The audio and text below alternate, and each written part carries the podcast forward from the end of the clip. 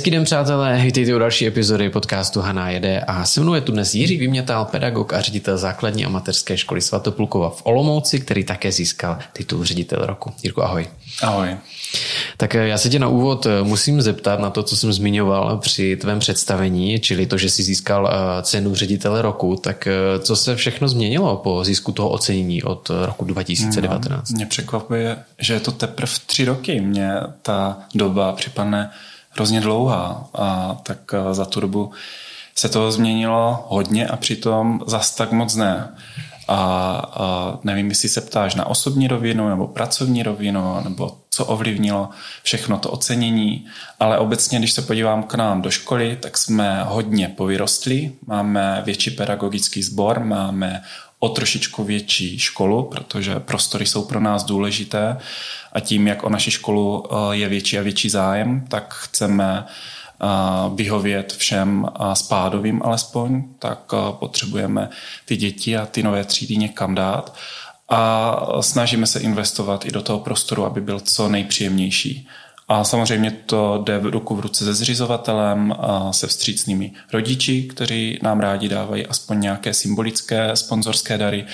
A, a, takže po těch třech letech, když bych si představil, jak vcházím do školy tehdy a teď, tak určitě na mě dýchá o trošičku jiný, možná příjemnější prostor, ale pořád se stejným duchem. Ta škola byla vystavená někdy v roce 1889 sestrami dominikánkami a já mám pocit, že ten, ten jejich dominikánský nějaký promodlený duch tam pořád nějakým způsobem je a my na něj navazujeme. A tak se o nás říká, že jsme vstřícná škola rodinného typu, tam, kde každé dítě je chtěné, vítané, každý rodič je třeba brán jako partner, nebo aspoň tak se o to nějak snažíme. A, a to zůstává stejné. O tom, že se o tebe začala více zajímat média, to je asi jasné, to si člověk eh, při tom, kdy dá tvé jméno do Google velice snadno může i ověřit.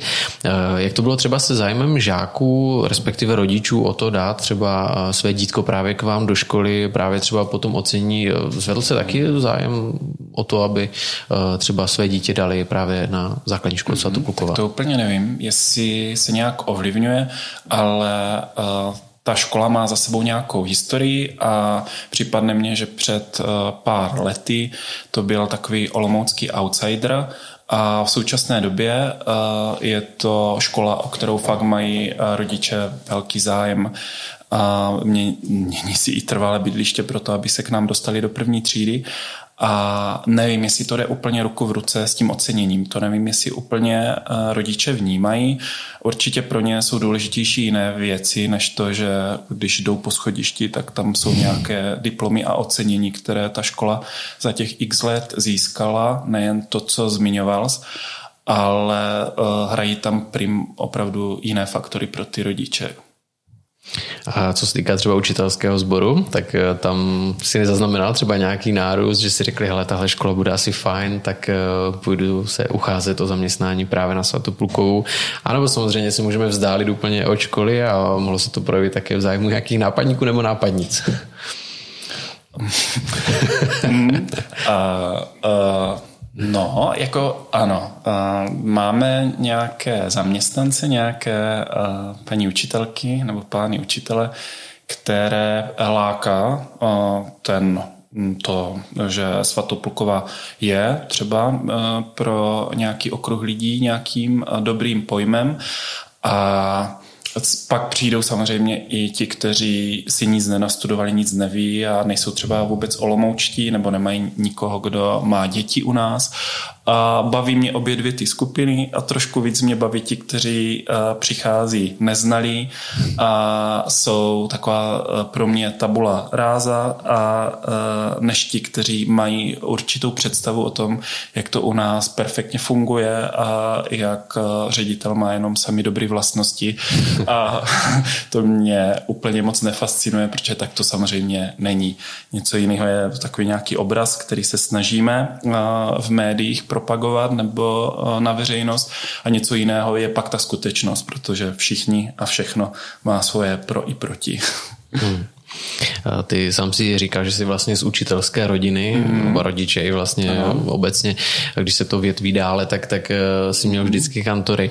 Ano. Tak já bych se tě zeptal trošku z jiného soudku a to, jak vlastně dnes děti přistupují právě k učitelům. Mm, z rodiny, jako v rodině máme strašně moc učitelů, x generací pospátku. A to mě moc baví a byli pro mě rodiče ty další generace takovým vzorem a bavilo mě poslouchat i ty příhody, co se odehrávalo ve 20. 30. letech, co zažili naši, kteří se mimochodem poznali ve škole jako kolegové díky tomu jsem na světě a, baví mě taky to, co zmiňuješ, jak se měnil trošku ten obraz a, a mm, nějaká síla, autority vůbec z toho povolání. A, a jo, jako vnímám to, že po těch desetiletích, po těch generacích se to mírně proměňuje. Ale pořád uh, v tom vnímám, já nevím, jako úplně bych, uh, mě, mě nesedne úplně termín nějaký uh, jako prestiž, ale vnímal jsem u těch svých předků nebo příbuzných uh, určitý velký závazek uh, plnit toto povolání. A uh, on, když v tom vidíte smysl, když vás to baví, když vás to naplňuje, když víte, co děláte, proč to děláte, a děláte to naplno s radostí, tak ta v úvodovkách nějaká prestiž a obliba tam je vždycky v každé generaci. A samozřejmě tak jako ten pradědeček to měl i tím jako řídící učitel, jako s nejvyšším vzděláním na malé vesničce, tak e, to měl v něčem jednodušší to své postavení i tím, jak si zmiňoval ty nápadníky a nápadnice, tak e, vím, že e, pak, když si vybral uh, za svoji budoucí ženu moji prababičku, tak ta to pěkně schytala, jakože uh, sousedky, nebo jedna sousedka nafackovala, protože ona chtěla toho řídícího učitele a, a tak. A v dnešní době mám pocit, že se to trošku právě změnilo, že už právě jako učitelé nejsou vnímáni, jako řekl bych nějaká elita. Myslím si, že pro mnoho lidí už to třeba není úplně tak vysněné povolání, jako tomu bývalo kdysi a možná by to tví prarodiče potvrzovali. Tak jaký mají třeba dneska žáci respekt směrem k učitelům, nebo jaký je vlastně zájem o to učitelské řemeslo? No vysněné povolání. Mně připadne, že kdysi do toho školství uh, vstupovali lidi, buď ta, uh, ty typy, které jsem popsal, to znamená, že v tom povolání viděli absolutní smysl, jako brali to jako velké poslání, uh, modelovat osobnosti, vzdělávat, vychovávat je, připravovat je do života, být jim oporou, podporou a nějakým odrazovým můstkem. A pak uh, určitě se tam objeví, objevovaly i typy, uh, kterým vyhovovala ta nějaká moc, manipulace a ta autorita už tím povoláním. A mně připadne, že ta první skupina je dominantnější a dominantnější, že fakt v současné době ale sleduju to ze svého zorného úhlu. Možná to mám zkreslené, ale že v současné době si to povolání vybírají fakt lidi, ty, který jsem popsal, ty, který to baví, vidí v tom smysl a naplňuje je to. A, a to, se mi, to se mi strašně moc líbí, takže uh, jsou jakoby přirozenou uh, autoritou. Teď nevím, jestli jsem ti úplně odpověděl na otázku, protože mi unikla během toho, jak jsem eh, začal mluvit. Určitě, na tu, na tu jednu část si mi odpověděl. Aha. Já vlastně toto asi i potvrdím, protože mm. jsem se koukal i na nějaká čísla z pedagogických fakult, kde vlastně těch zájemců je stále hodně o ty obory eh, pedagogické, to znamená vlastně je. A musím říct, že jako osobnostně mám zkušenost, že jsou velmi kvalitní, že mám pocit, že to nejsou studenti, kteří uh, nevidí nevěděli na co jít nebo se nedostali na práva na Medinu, tak šli na nějakou jednodušší cestu eh, zisku vysokoškolského titulu. Ale mám pocit, protože mám i nějakou hodinu nebo nějakou výuku na univerzitě, mám pocit, že si to fakt vybírají tu pedagogickou fakultu lidi, kteří chtějí eh, dělat toto povolání, protože je pro ně vysněné. Je pro ně to správné. Tak a ta druhá část vlastně mé otázky mířila na to, eh, zda ty děti se vlastně chovají odpovídajícím způsobem k těm učitelům a berou jak je skutečně jako takovou přirozenou autoritu, ale možná někdy, kdy tu přirozenou právě nemají, tak jestli tam je pořád takový ten odstup toho, že tohle je prostě pan učitel, paní učitelka já jsem žák a měl bych se podle toho chovat. No, tak eh, nevím, jestli na to umím úplně odpovědět, protože je to případ od případu a nejen jako osoba od osoby, učitel od učitele, ale taky třída od třídy. Ono je fajn být nějakým způsobem autentický, a přirozený, být sám sebou, ale člověk vždycky musí vstup, přijímat nějaký talár, vstoupit do nějaké role podle toho, s kým zrovna komunikuje, s jakým rodičem, s jakými rodiči, do jaké třídy vstupuje, jaké tam jsou typy, jaká jsou tam rizika, jaký přístup je ten nejideálnější. Takže být to eh, přirozenou autoritou člověk může třeba být v nějakých třech třídách, mm, kde je sám za sebe, ale pak eh, ta čtvrtá, pátá třída, tam to nějak nefunguje. A tam musí člověk najít eh, to, tu správnou polohu a ten správný přístup, aby tam fungoval ten proces výchovně vzdělávací efektivně a, a, a aby se tam neřešily nějaké výchovné delikty, který tím typem učitele nebo tím přístupem by mohli otvírat proto ten prostor. Odpověděl jsem? Určitě. Já si myslím, že klíčem nebo společným jmenovatelem jsou určitě rodiče, kteří vlastně dávají takové to první vychování těm svým dětem a podle toho samozřejmě ty děti potom se chovají nejenom k ním samotným, ale samozřejmě i třeba ve škole a k dalším cizím lidem. A zajímalo by mě vlastně, jestli vnímáš takový ten trošku posun toho, že když ty jsi byl sám na základní škole, tak eh, to, co řekl pan učitel, paní učitelka, tak bylo prostě svaté. Když jsi s tím přišel domů, že si cítil nějakou křivdu, tak rodiče většinou dali za pravdu právě těm učitelům. Ještě taky z doslechu znám, že kolikrát někomu ji nafackovali, že prostě to, co řekne paní učitelka, tak je prostě pravda. A v dnešní době možná trošičku vnímám to, že eh, si říká, však si z toho Honzíku nic nedělej, prostě paní učitelka je taková, nebo prostě je to kráva, jo, a, a ono to zase bude dobrý, nebo za rok půjdeš mm-hmm. prostě a budeš mít jinou paní učitelku. Jo, vybavuju si teďka jednu, jednu situaci. Hmm, tak dva roky starou, kdy uh, jsme řešili uh, u jedných kluků s maminkou uh, jejich vyjadřování. To tehdy ještě částečně doznívalo distanční vzdělávání a v chatu uh, paní učitelka viděla nebo dohledala, že tam oni mluví jako o krávě. A řada dalších a dalších věcí se musela řešit a my jsme si tu maminku pozvali a Řekli jsme vedle těch věcí, které jsme potřebovali probrat, tak jsme zmínili i tady toto, jak označili v tom chatu eh, x spolužáky, paní učitelku. A maminka říkala, cože, to jsi říkal, to jsi napsal, jak si to můžeš dovolit. A on říkal, jak, když to sama zvoní říkala.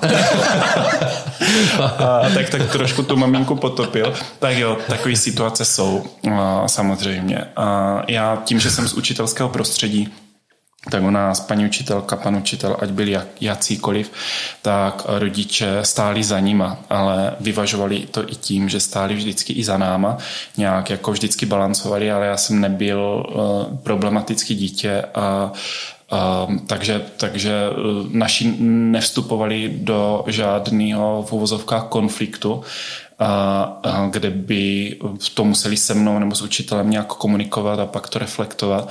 A, mm, a, ale a, jo, jsou samozřejmě a, situace, které jsem tady teďka vykreslil nebo o kterých jsi mluvil, kdy je těžké, když tady mluvil jsi o té autoritě, je těžké tu autoritu nějakou mít, když to zázemí, ze kterého ty děti vyrůstají, vůči učitelům ji nemají. A e, my děláme různé preventivní kroky pro to, abychom tomu předcházeli, protože potřebujeme mít ty rodiče i děti jako parťáky a potřebujeme ten partnerský vztah e, mít a podporovat tak, ať e, pro to dítě jsou tou autoritou jak rodiče a vnímají to od nás, tak i ti učitele a vnímají to od rodičů. Takže máme nějaký systém vzájemné spolupráce a komunikace i tím, že jsme komunitní škola s rodiči, tak aby ti rodiče opravdu vnímali, že jsou pro nás důležití, vážení, že jsou partneři a že uh, uh, nebo tak i tím, že, eh, nebo tak, že eh, s nimi pravidelně komunikují třídní učitelé třeba eh, formou pravidelných e-mailů, které odesílají jednou, minimálně jednou za měsíc, nebo jsou ve facebookových skupinách. Na Padletu, ti rodiče vidí, co se děje ve třídě, na čem se pracuje, co jsou pro nás rozvojové oblasti, a různý témata se snažíme s nimi komunikovat, třídní schůzky většinou nebo často probíhají i ve formě tripartit, že společně s rodičem tam jsou i děti.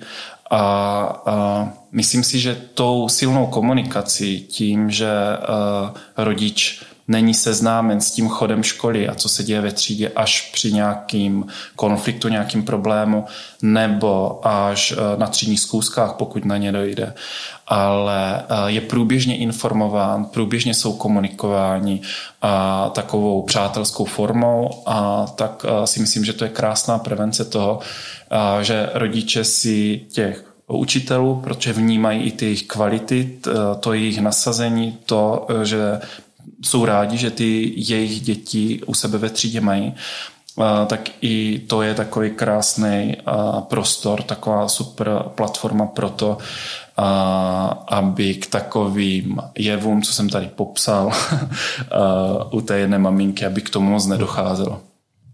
Jsem odpověděl hrozně široce, že? To je v pořádku, lepší, než kdyby jsi byl uh, stručný. A ty sám jsi vlastně muž, to znamená nejenom ředitel, ale také učitel. Uh, myslíš si, že to máš třeba z pohledu toho muže právě třeba možná i té autority trošku jednodušší než kolegyně ženy? Hmm, to si nemyslím nevnímám úplně, že být chlapem ve školství je záruka nějakého přirozeného respektu. To si nemyslím. Myslím si, že pro ty děti je důležitější něco jiného než, než pohlaví. A, a jo, e, některé, některé paní učitelky jsou přirozeně milovaný těmi dětmi, jsou pro ně modlou, váží si jich, a někdo na to musí trošku víc zapracovat a stejně tak je to i u mužů.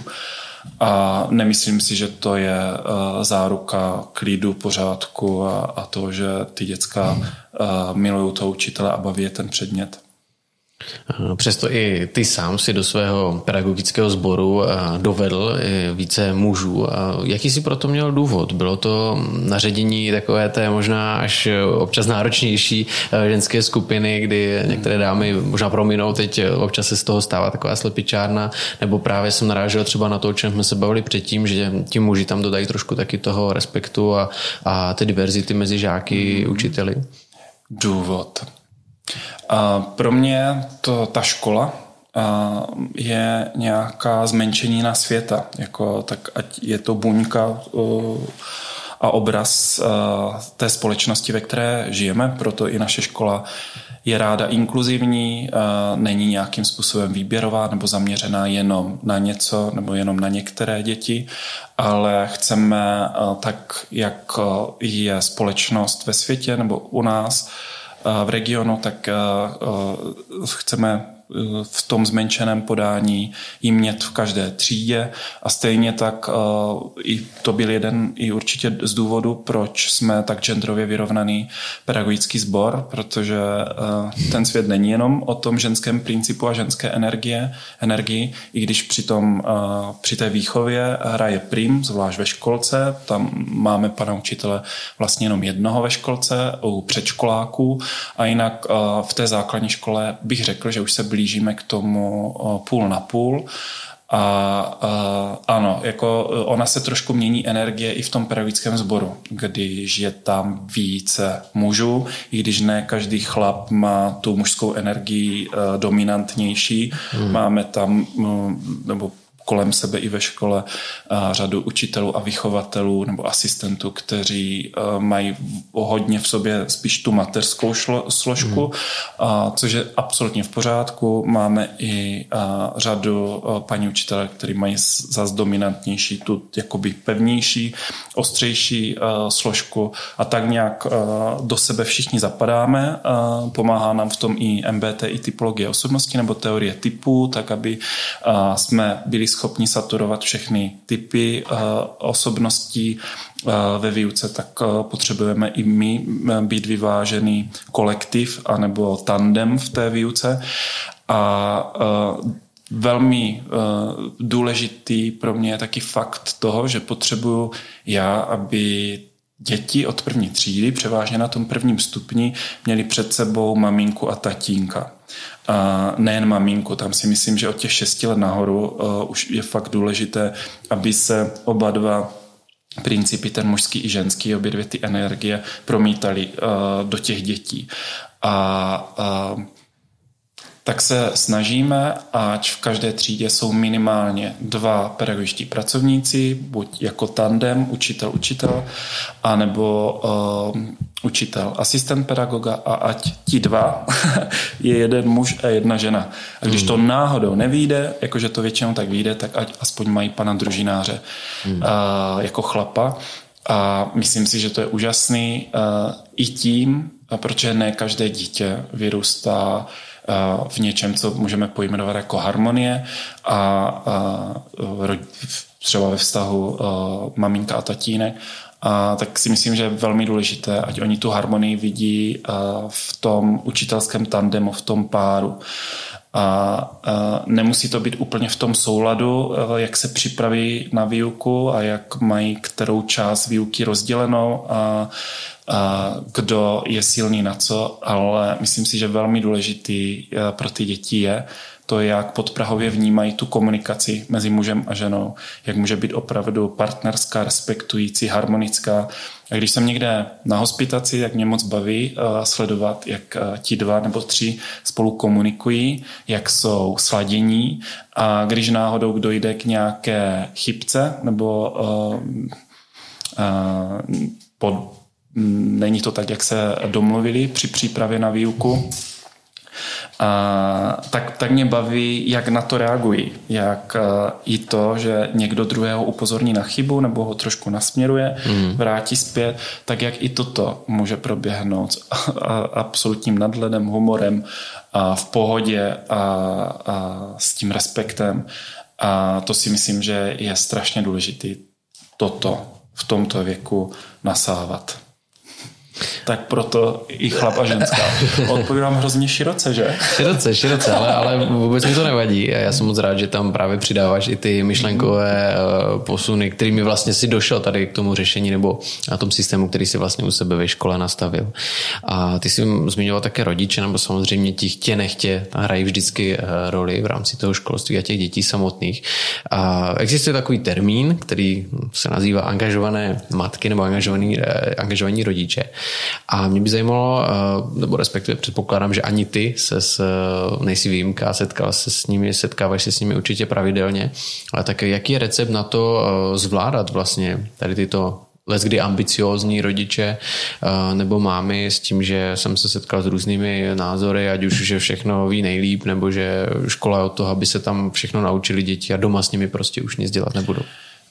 Já si myslím, že takhle s jakýmkoliv rodičem takhle v tomto slova smyslu angažovaným jde nějak pracovat, nějak komunikovat, nějak ho ujišťovat, že dítě je buď v bezpečí, nebo dostává to, co, to, co potřebuje. A a teďka je tolik možností, jak když už, jak zmiňuješ, když už rodiče nechcou s tím dítětem doma tolik pracovat, tak jsou různé formy doučování a tam, kde je dítě z, nějaké sociál, z nějakého sociálně slabšího prostředí, tak tam to pochopitelně ani neočekáváme, tak spolupracujeme s neziskovkou podané ruce na doučování. Sami čerpáme finance z ministerstva na doučování. Takže ty cesty, jak podpořit tady ty děti, různé děti z různých rodin jsou, pokud je eh, rodič takzvaně angažovaný, tak je to super, jak jsem zmínil, tak eh, my jsme komunitní škola, takže se snažíme, nebo aspoň přemýšlíme o tom, jak ty rodiče zapojit do chodu školy a fungování, nejen jenom tím,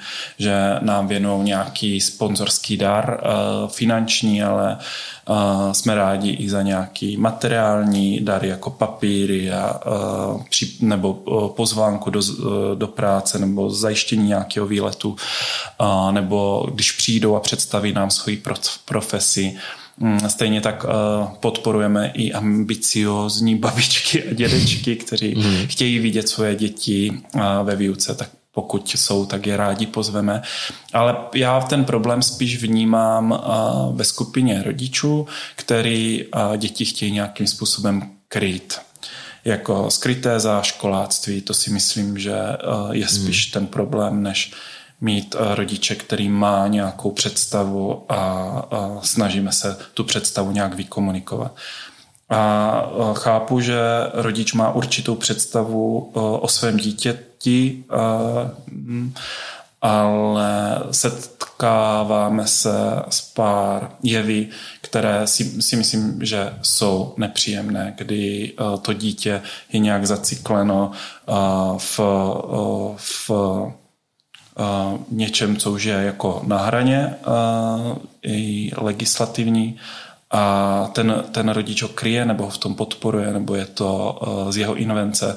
A to, to je pak nepříjemné, protože pak uh, zjistíš, že uh, narážíš na pevnou zeď, která nejde nějak prolomit, protože i když komunikujeme s ospodem, s kurátorem a s odborníky, a tak a není se mnohdy kam hnout, i když už nějakou situaci jsme společně dotlačili k soudu, že děti budou odebráni rodičům, tak přesto soudkyně to odpiskala a dává už 117. šanci eh, těm rodičům a my víme, že to nejlepší by pro ty děti už asi bylo tady z toho eh, cyklu nepříjemného, z toho pekla, když by je někdo posadil do prostředí, eh, kde ty děti dostanou takové podmínky a takové hodnoty, které jim pomůžou v tom následujícím životě.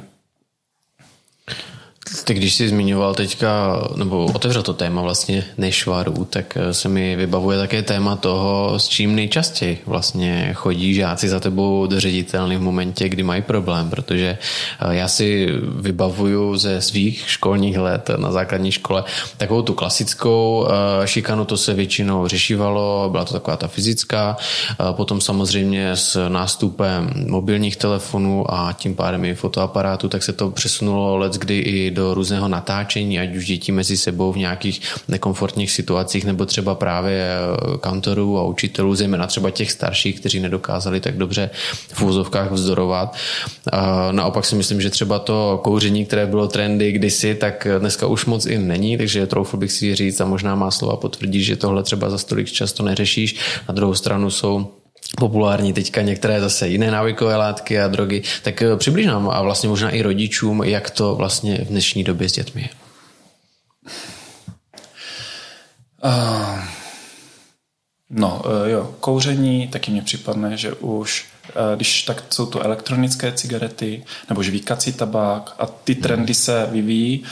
Já na to mám metodiky prevence. Máme u nás dva metodiky prevence, kteří to sledují, komunikují s těmi dětmi ve třídách nebo individuálně, když ví, že někde se něco takového vyskytuje, eh, komunikují s rodiči.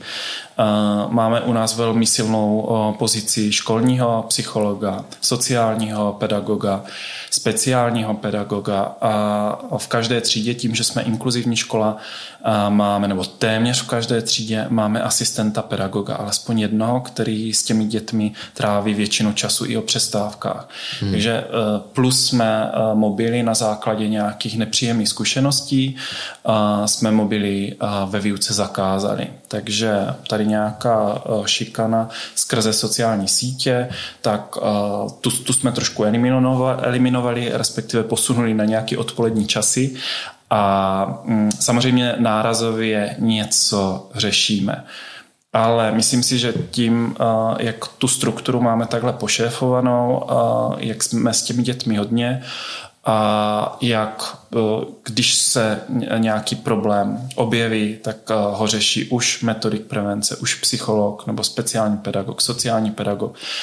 A, nebo pak máme ještě jednu asistentku pedagoga, která řeší ty a, děti ze sociálně slabšího prostředí a dává jim různou formu podpory. Mm, tak a, si myslím, že děláme tolik preventivních kroků, aby jsme předcházeli nějakým ostrým formám šikany, které samozřejmě nějakým způsobem vždycky v tom dětském kolektivu se projevují. A jako nějak to do toho vývoje patří. Když si hrajou dvě koťátka nebo štěňátka, škrábou se, koušou se, tak nám to připadne rostomily, ale hmm. když se berou, berou, nadávají si děti, tak to samozřejmě už do toho zasahujeme nějak a řešíme to. Ale jako do toho do toho vývoje toho dítěte to určitě v nějaké formě patří a, a, a i, i nějaké vybití agrese, i nějaká práce i s těmi negativ, negativními emocemi.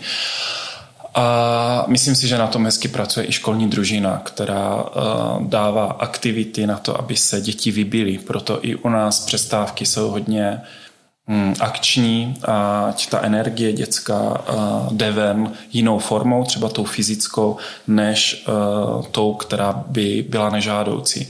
Tak proto jsou u nás velké přestávky tráveny ve, pro ty děti, které chtějí na hřišti a tam si můžou jezdit na koloběžkách, driblovat a proto i u nás na chodbách jsou basketbalové koše a fotbálky a tak dále, ať ty hmm. děcka můžou tu svoji energii někam ventilovat ven a ne skrze někoho, ale skrze něco. A teď odpovídám na, na otázku?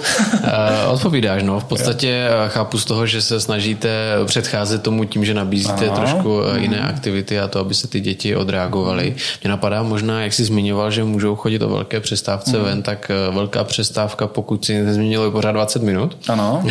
Mhm. dá se to stihnout vlastně se přezou do venkovních jo, botů, jen se tam proběhnout. To je velký úprk, panika, ale dá se to stihnout. Jo, a stojí to za to mnoha, mnohým dětskám je to pro ně důležitý. A, a, i, I ten pohyb na chodbách pořád.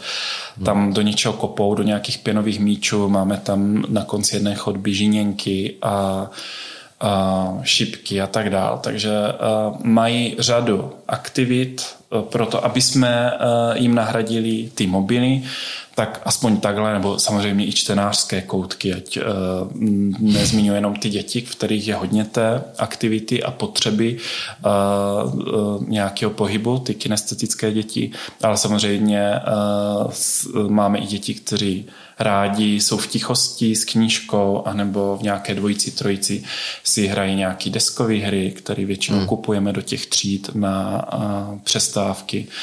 A e, myslím si, že toto je výborná prevence k tomu, aby v těch třídách a ve škole neprobíhalo něco, co by pro nás všechny bylo nepříjemné a co by mohlo na někom nechat nějaké šrámy. A jak je to třeba s legislativou, protože samozřejmě školy jsou svázány poměrně velkou měrou byrokracie, tak e, musíte tam mít třeba na tom dvoře nějaký dozor, nebo třeba i na těch chodbách pořád je tam potřeba to odpovědnost je, je, je. přebírat. Tím, že je nás hodně, a, tak a, ty dozory zvládáme. A ano, snažíme se, ať všude, kde je to možné, tak a, nějaký dospělý střeží. A tam, kde není, nebo tam, kde jich je málo, tak tam se za čas něco objeví, co pak musíme řešit. Tak, řešíme to i tak, že tam dosadíme dalšího člověka na dozor a, třeba to jednou dospěje i do stádia, kdy e, v tomu dohledu těm dozorům budou pomáhat i starší e, žáci, kteří by rádi přijali nějakou zodpovědnost za mladší hmm. spolužáky. A tak daleko ještě nejsme. Zkoušeli jsme to a, a letos, letos jsme se do toho ještě nepouštěli. Uvidíme, možná je to téma taky pro školní parlament. Já jsem mnoha věcí aktivně neúčastním, tak, tak jak i ty říkal, s čím za mnou chodí žáci, tím, že na té pyramidě stojím až nahor, nahoře, tak mám rád, když tu situaci předtím řeší někdo jiný. Jak jsem vyjmenoval ty různé pozice, kteří to u nás můžou řešit, anebo máme tu platformu třeba toho školního parlamentu, mm. třídnických hodin a tak dále, kde různá témata ti žáci otvírají nebo s nimi přichází, snaží se někam posunout, nějak řešit a toho se taky já neúčastním. To nechávám vždycky dám jiným kolegům, kteří pak to v nějaké formě zpracovávají a s těmi mm. žáky, kteří to chtějí prezentovat, tak, tak přijdou tak já se můžu věnovat jiným věcem a nechávám nebo deleguju tady ty věci na ostatní pedagogy. Já musím říct, že s dovolením ještě navážu na to, jak jsi zmiňoval to propojit ty starší s těmi mladšími. U vás se to vlastně nabízí i tím, že máte třeba tu mateřskou školku, takže možná se... A je to obrovská výhoda to, že eh, velká část naší mateřské školy je v naší budově, to, že i první stupeň je ve stejné budově jak druhý stupeň, hmm. druhý stupeň prochází prvním stupněm, tak pořád jsme tak nějak propojení eh, v nějakém kontaktu což si myslím, že je taky uh, skvělý pro, pro, pro, pro každého z nás a uh, že jsme součástí celku, že ty děcka to pořád vnímají a pořád potkávají svou paní učitelku z první třídy, hmm. uh, chodí uh, je navštěvovat paní učitelky z mateřské školy, dívat se na to, jak jim to jde uh, na prvním stupni, hmm. uh, podporují je. My chodíme do mateřské školy a ten, tady ty vztahy, ty si, si o, o ty pečujeme, ty jsou pro nás důležité, to vzájemné propojení, to, že neexistuje jenom to nějak, ta třída, ve které já jsem, ale že jsem součástí ne třídy, ale celé školy, celé tady té komunity. Mm-hmm. Eh, ten přístup eh, se mi hrozně líbí osobně, protože eh, já jsem dokonce zažil v Prostějově, když jsem byl na návštěvě v jedné škole, kde to fungovalo teda velmi dobře. Tam to bylo skutečně nastavené tak, že ti starší, to znamená ti sedmáci, osmáci, mm-hmm. tak pomáhali těm mladším. Mm-hmm. To tak u nás je v šatnách, protože máme skříňkové šatny a ti maložci, protože rodiče už by od třetího nebo čtvrtého týdne neměli chodit eh, s dětmi do školy, tak eh, ti maložci to někdy s těma skříňkama těžko zvládají, tak od toho tam mají nad sebou skříňku eh, spolužáka z druhého stupně, který zodpovídá za toho maloška pod ním, aby mu pomohl a, stejně tak probíhá nějaké partnerství i mezi třídama druhého stupně a prvního stupně, že se jednou hmm. za čas nějak navštíví, udělají spolu nějakou akci. Určitě, to, to si myslím, že je super, protože vlastně eh, v rodinách to tak funguje běžně, mm-hmm. že mhm. třeba starší sourozenec se stará o toho mladšího, učí ho něco a přece jenom i ty děti vlastně mezi sebou mají trošku jinou komunikaci, než eh, je učitel a ten žáček, že jo, přece jenom jsou si věkově blíž a dokážou si ty věci zase trošku jiným jazykem předat a současně si myslím, že eh, je to hrozně prospěšné i pro tu integraci, že jo, protože já když se vrátím do svých školních let, tak rozhodně jako čtvrtě jak bych si nedovolil jako kde jako ani na patro pomalu, na tož tak do třídy, že jo. A tohle si myslím, že může hrozně pomoci tomu, že když... Já taky si to vybavuju u sebe, pro mě uh, jako druháčka byl čtvrták, wow. A on mě odpověděl na pozdrav. A teďka, teďka vnímám, že oni takový rozdíly uh, mezi sebou ty děcka nemají. Jako prvňák s osmákem, s deváťákem hezky komunikuje. Hmm. Hlavně, že, že se vlastně nemusí bát třeba přijít se zeptat na nějakou otázku, požádat o pomoc a tak dále, což si myslím, že může vlastně ve výsledku ušetřit i tomu pedagogickému mm. sboru, potažmo tobě mm. plnostarostí. Mm. Tak to jsme si tak hezky za, zafilozofovali. Nicméně, a když jsem se díval, co vlastně u vás ve škole máte, tak je to klubovna, která vlastně není podle mě úplně standardním vybavením. Klubovna.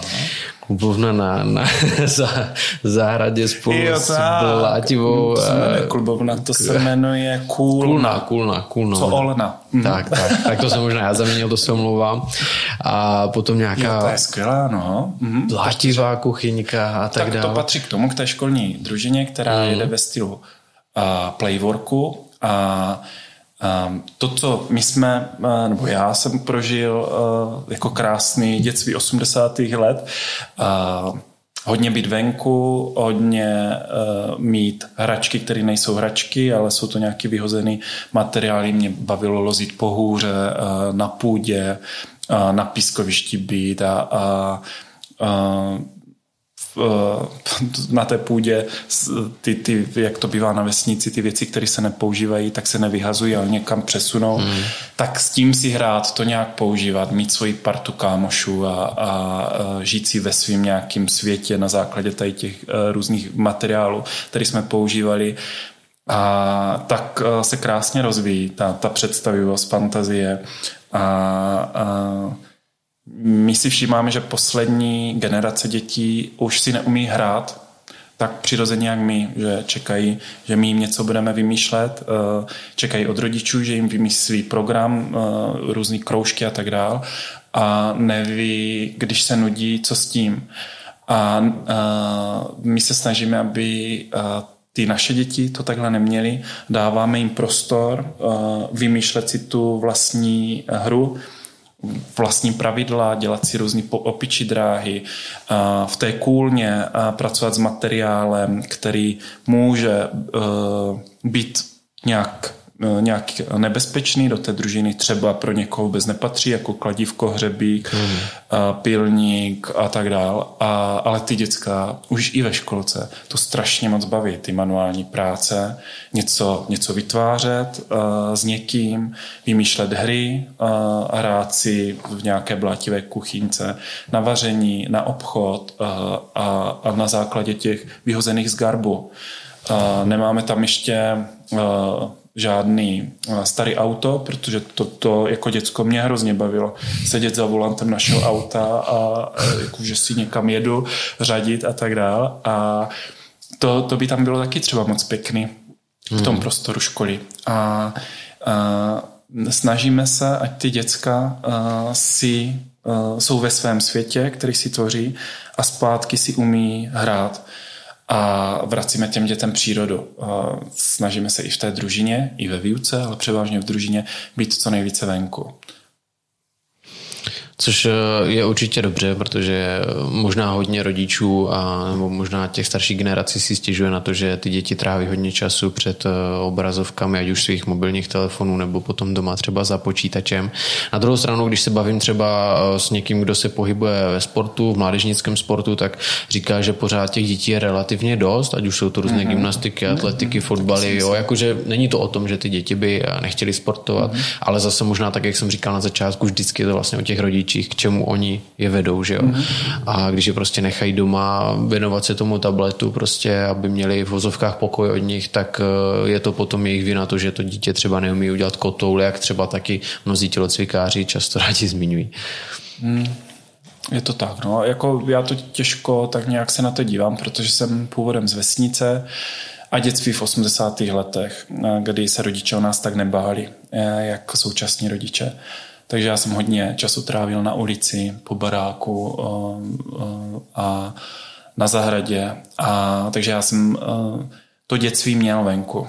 A aspoň za tu dobu, co ty děti jsou u nás, družina funguje do, tí, do pěti odpoledne, tak se snažíme těm dětem dát to, co považujeme za to správné pro ten jejich rozvoj a pro to tělo. Hmm. Ty jsi zmínil to, že se možná rodiče eh, dříve báli méně o ty své děti a mě napadá jedno taky velice diskutované téma a to je to, že eh, řada rodičů vozí autem své mhm, děti do školy. Mhm. Eh, u té školky samozřejmě tam je to pochopitelné, ale jaký ty máš názor na to, když se ráno od půl osmé do osmi střídají před školou auta, která tam jenom zastavují, vyskočí z ní děti? Jak to sleduju, tak se modlím, aby se tam nic vážného nestalo, protože ta situace je šílená. Tím, jak trošku bopnáme, narůstáme, tak těch aut je víc a víc a, a snažíme se a, nějak podpořit jinou dopravu do školy, jako ta dopravní obslužnost v Olomouci je úžasná a, MHDčkem, ale a, pořád rodiče opravdu mají obavy dítě pustit samo, buď z autobusu nebo od baráku do školy, i tím, že kolem školy je těch aut tady v, te, tady v tu dobu šílená spousta. A, a, takže rodič by rád třeba pustil to dítě pěšky, ale bojí se, že tam je tolik aut, aby se mu něco ne, nestalo, takže mm. nakonec jede tím autem, tak je to takový začarovaný kruh. a, a chybí k nám a, nějaká přímá cyklostezka, aby mohli dojíždět starší děti na kole. Někteří rodiče když je vhodné počasí, tak dojíždí s dítětem na kole, což je super. My cyklisty enormně podporujeme. A, a no, jako a problém to je. A myslíš si, že ty obavy jsou jako na místě, nebo je to prostě jenom z toho vnímání? Já jsem nic uh, vážného nikdy nezažil. Hmm. Tak uh, myslím si, jako z tohoto, na základě té mé zkušenosti je to opravdu přehnané. Ale jako je to samozřejmě jak všechno, kde jsme trošku blízko riziku, až do nějaké situace, než se něco stane. Ono je neodiskutovatelné, že samozřejmě od té doby, kdy jsem byl ve škole já, ty nebo samozřejmě kdokoliv, kdo uh, už je trošku starší a z té školy je venku, tak těch aut jako přibylo, to bez pochyby. Na druhou stranu já občas, když to v té ranní špičce sleduju, kolik vlastně lidí jako v těch autech je, tak většinou ten člověk je tam sám. Jako. No. Je to tak, je to tak. Uh, aut přibylo, zas uh, jsou to auta, které jedou maximálně 50, mají mnohem lepší brzdy, než bylo za nás. Když si pamatuju, když jsem šlápl, když jsem měl řidičák na Škodovku, uh, na brzdu ve Škodovce, jak jsem ještě pár metrů jel. a, a jako, jako jsou ty auta bezpečnější i uh, pro toho, kdo sedí vevnitř, i kdo sedí venku. A, a no, um, Hmm. Mimochodem, co policisté stávají stále před školou snažíme u těch se, Snažíme se, aby tam hmm. stávali a Uh, oni jsou samozřejmě taky vytížení, tak uh, je tam nějaká spolupráce, že by si měli střídat dny státní uh, policajti, kteří uh, sídlí vedle naší školy a měští a, a musím říct, že měšťáci fakt jako pracují velmi dobře. Já musím říct, že nejel jsem teda teďka před vaší školou, ale jel jsem kolem gymnázia Hejčín, mm. což jako není mm. daleko, ale eh, tam klasicky od Ančí směrem dolů na Ladovku a tam právě stál přesně strážník, který to zastavoval v momentě, kdy tam bylo pět a pět dětí na jedné na druhé straně, tak to zastavil tu dopravu, v klidu děti přešly a tak dále, takže to je možná jenom taková pohnutka pro ty rodiče, že se skutečně nemusí bát a upřímně já samozřejmě taky, když vidím, ať už je to dospělák nebo nějaká partička dětí, které končí školu a míří k přechodu, tak logicky jako zastavím, přibrzdím a, a nesnažím se zrychlovat a projet to, mm-hmm. takže mm-hmm. Uh, řekl bych, že možná podobně reaguje 99% jako všech dalších řidičů, čili taky mám osobně ten pocit, že občas je to trošku přestřelený ten, jo, ten strach. Jo, jo. A jako bereme určitou samostatnost těm dětem tady v tomto. Hmm. To je pravda. A pak vlastně nejenom samostatnost dětem, ale pak vlastně i ti rodiče si ubírají hodně času, protože no, jasně. taky skloňované téma mm. rodiče taxikáři, že? Mm. že vlastně vozí do školy, na kroužky, potom zase zpátky a ještě do toho musí zvládat svoji práci a možná občas trpí ten partnerský život potom ve výsledku těch dvou rodičů. Tak eh, zajímavé taky téma. Já jsem rád, že jsme si o tom mohli popovídat. Eh, pojďme se trošičku posunout s dovolením. Já bych se eh, zeptal na tu tvoji pozici ředitele v té Aha. škole. Mám taky informace z mnoha stran o tom, že být ředitelem neznamená pouze vést tu školu, určovat ten směr a starat se o ty své vozovkách ovečky, ty své, ty své kantory a ty lidi, kteří ti vlastně tu školu tvoří, ale si taky zatížen velkou měrou tabulek, různých rozpočtů, hlášení, kontrol, inspekcí a vlastně byrokracie obecně. Tak hmm. potvrdíš má slova nebo na to nahlížíš trošku? Jo, je, je to tak. Uh, je to tak a člověk, když do toho jde, tak tady toto nevidí a neví, co zabírá tomu řediteli nejvíc času. A samozřejmě jako e, i vtipnou situaci jsme zažili s mojí paní zástupkyní, kterou, ke které se občas vracíme. Když nám vypadl personál na uklid, tak jsme museli vzít hadry a umývat záchody a, a, a teďka když zas nám chybí někdo ve výdeji stravy a v umývání ehm, těch talířů, tak taky tam běžíme a neseme tu obrovskou zodpovědnost za to, aby všechno fungovalo, bylo hmm. tak, jak má a tam, kde někdo chybí, tak to okamžitě bereme za vlastní, že ho musíme nahradit. Ale ano, jako strašně moc e, času zaberou věci, které nejsou vidět a které možná působí jako absolutně zbytečné. Já se přesně z toho důvodu na to ptám, protože let, kdo si může myslet, který tyto informace nemá o tom, že vlastně co si usmyslíš, tak jde. Ale ono vlastně to tak úplně v té realitě není. To znamená, že proto, abys třeba postavil pískoviště na zahradě, tak je potřeba udělat kolikrát projekt, dodat prostě rozpočet, vypsat eh, veřejnou nějakou hmm. zakázku. Hlídat, a... aby na tom byl ten kryt, eh, eh, protože to je jako je legislativně předepsaný a musí na to chodit kontroly, že písek se musí vyměňovat za určitou dobu a tak dále. Jo, a to je jenom pískoviště. To je přesně tak, přesně tak. Takže člověk si pak dokáže to vynásobit e, tím objemem věcí, které vlastně dělá, že a ta škola samozřejmě se taky o sebe nepostará úplně sama, je potřeba tam uh, mít nějakého že školníka, který všechny ty problémy, které s tou budovou jsou zpěty, tak, mm-hmm. tak mhm, musí řešit. Jo, jo, jo. Samozřejmě ten ředitel nese za všechno zodpovědnost ale musí uh, taky delegovat. Uh, nemůže uh, fakt řešit a řídit a číst a podepisovat uh, absolutně, no podepisovat jo, ale absolutně všechno. Uh, musí mít kolem sebe tým lidí, kterým absolutně důvěřuje a kterým uh, může uh, s, s něma sdílet určitý ty oblasti chodu školy. A z tvého pohledu, jakou roli hraje věk, nebo ne věk, ale spíše doba, jak dlouho je ten daný ředitel v konkrétní škole. Protože můžeme to převést klidně na to, jak dlouho je trenér u jednoho týmu a jak dlouho je člověk v jedné práci. Tak to, že ředitelem někdo třeba nevím, 10, 15, 20 let možná, eh, máš pocit, že vlastně má co té škole ještě předat a naopak, že ta škola má co dát mu a nestává se z toho taková ta setrvačnost, kdy vlastně člověk už spohodlní a nemá takové ty ambice tam pořád eh, něco měnit. Jako všechno jde samozřejmě z vrchu, ale je to taky o tom, eh, jakými lidmi se ten ředitel obklopí a koho podpoří.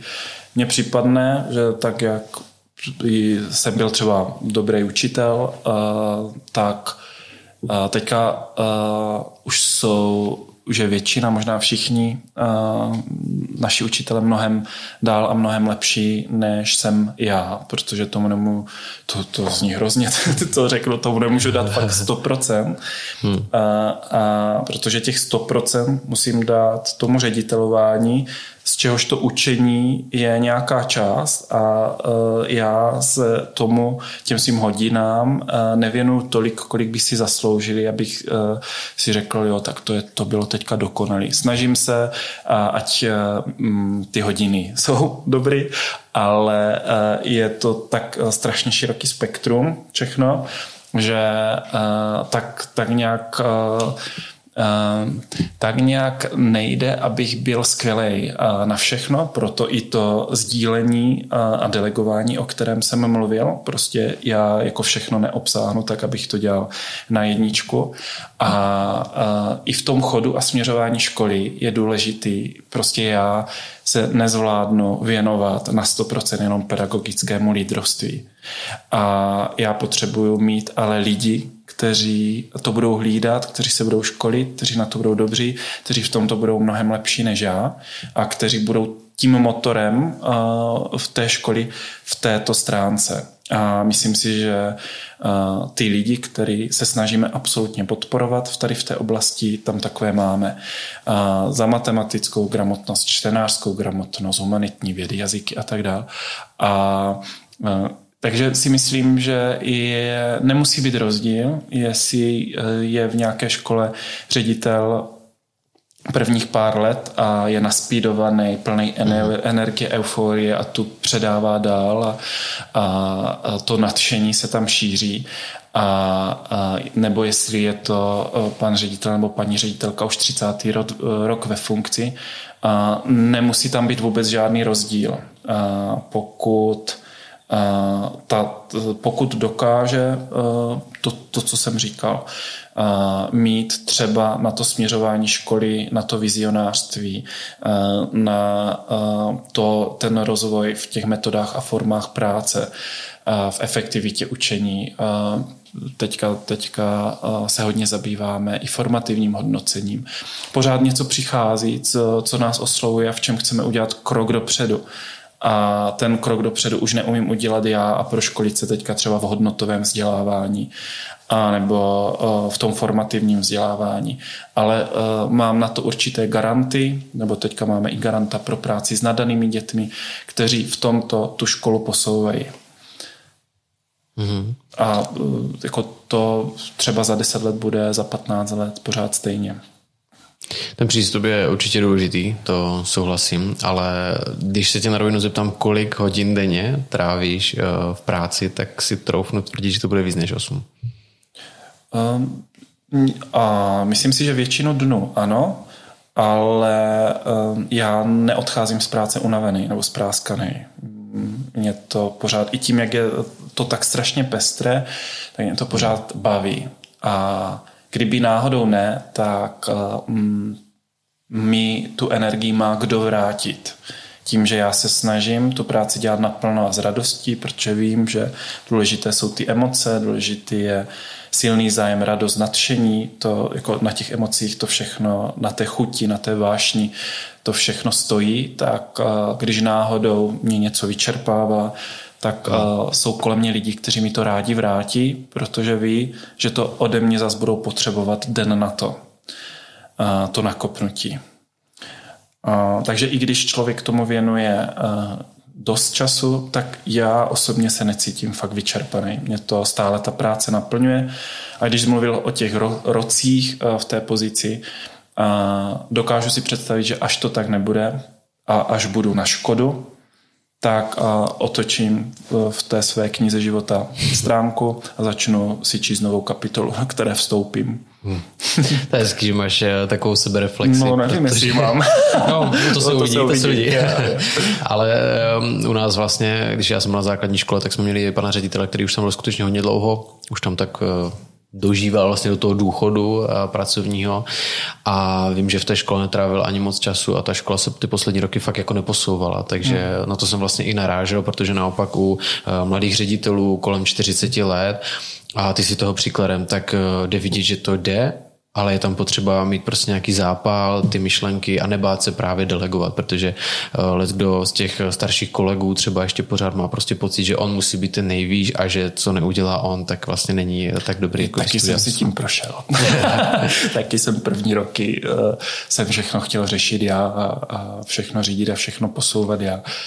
A pak už člověk zjistí, že to už, už ne, že to už by přepálil. Přepálil. No.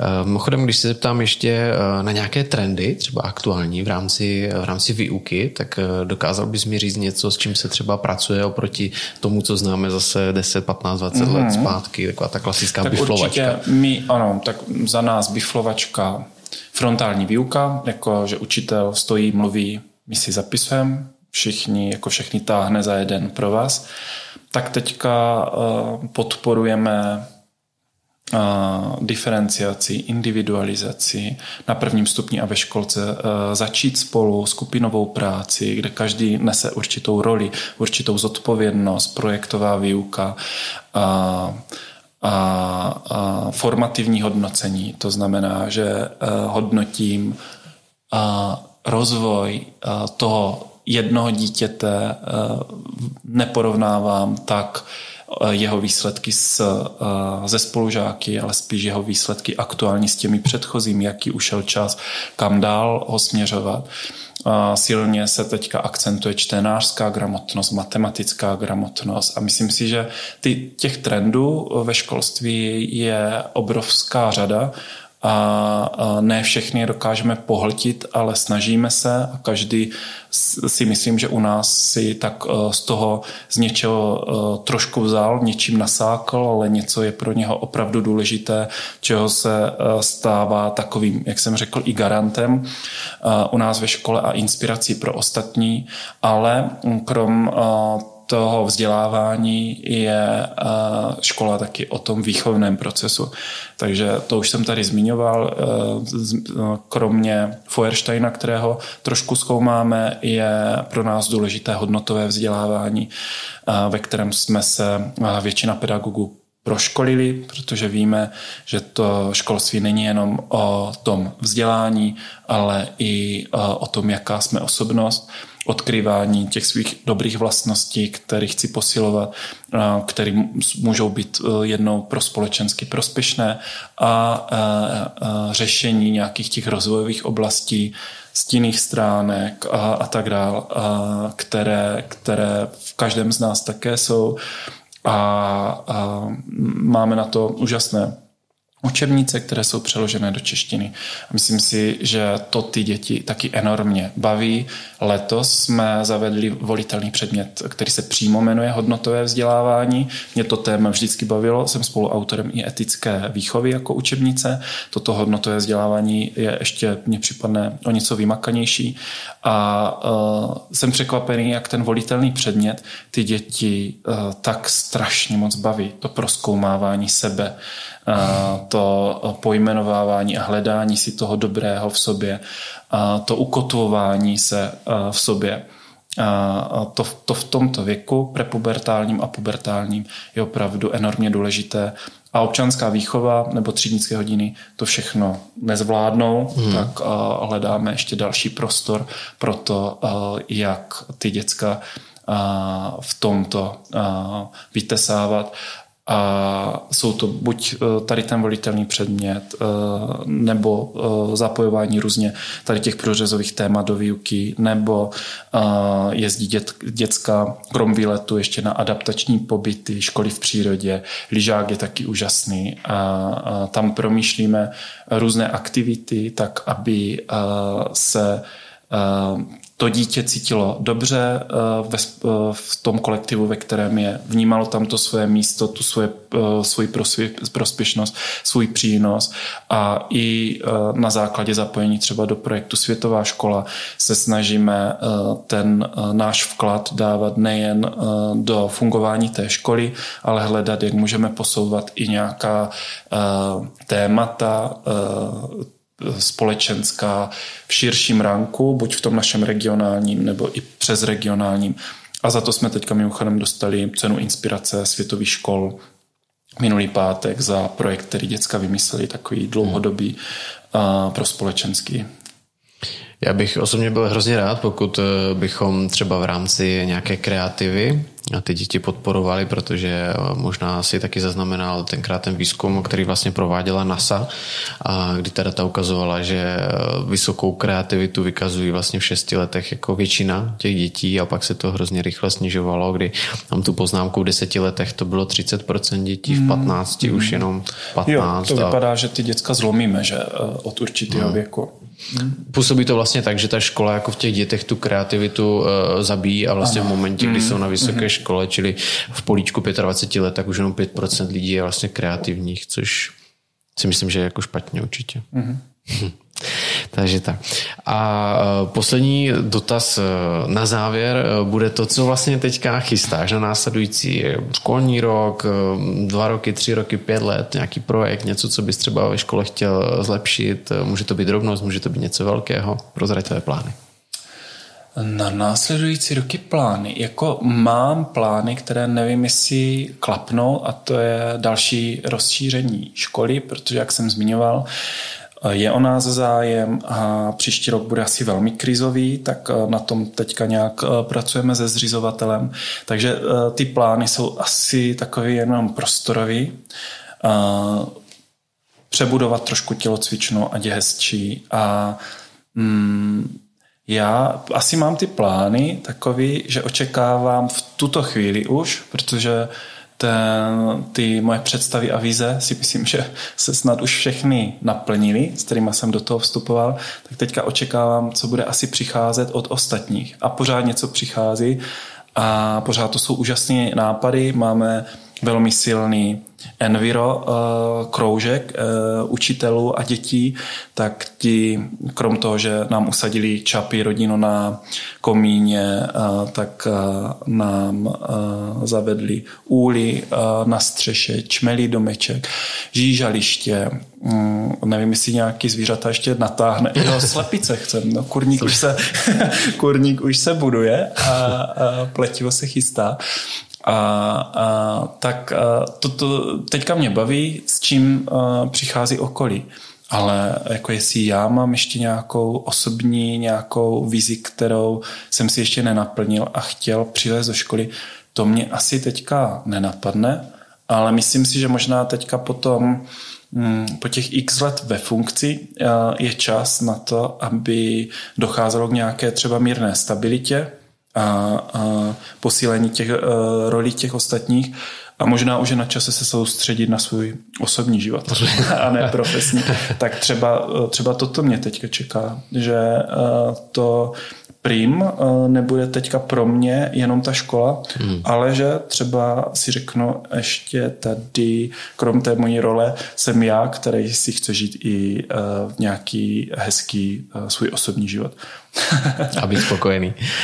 Říká Jiří Vymětal, držitel titulu ředitel roku a současně pedagog a ředitel základní školy a mateřské školy Svatoplukova v Olomouci. Jirko, díky moc za to, že jsi našel čas a dorazil jsem za námi do studia. Já ti popřeju nejenom v osobním životě, ale také v tom pracovním, ať se ti daří, ať máte plno spokojených žáčků a absolventů a věřím, že se zase někdy brzy setkáme. Děkuji. Díky. Nezbývá, než se rozloučit s našimi diváky a posluchači. Přátelé, děkujeme, že jste dokoukali až do konce. Mějte se krásně, my se na vás budeme těšit zase za 14 dní s dalším inspirativním hostem. Ahoj.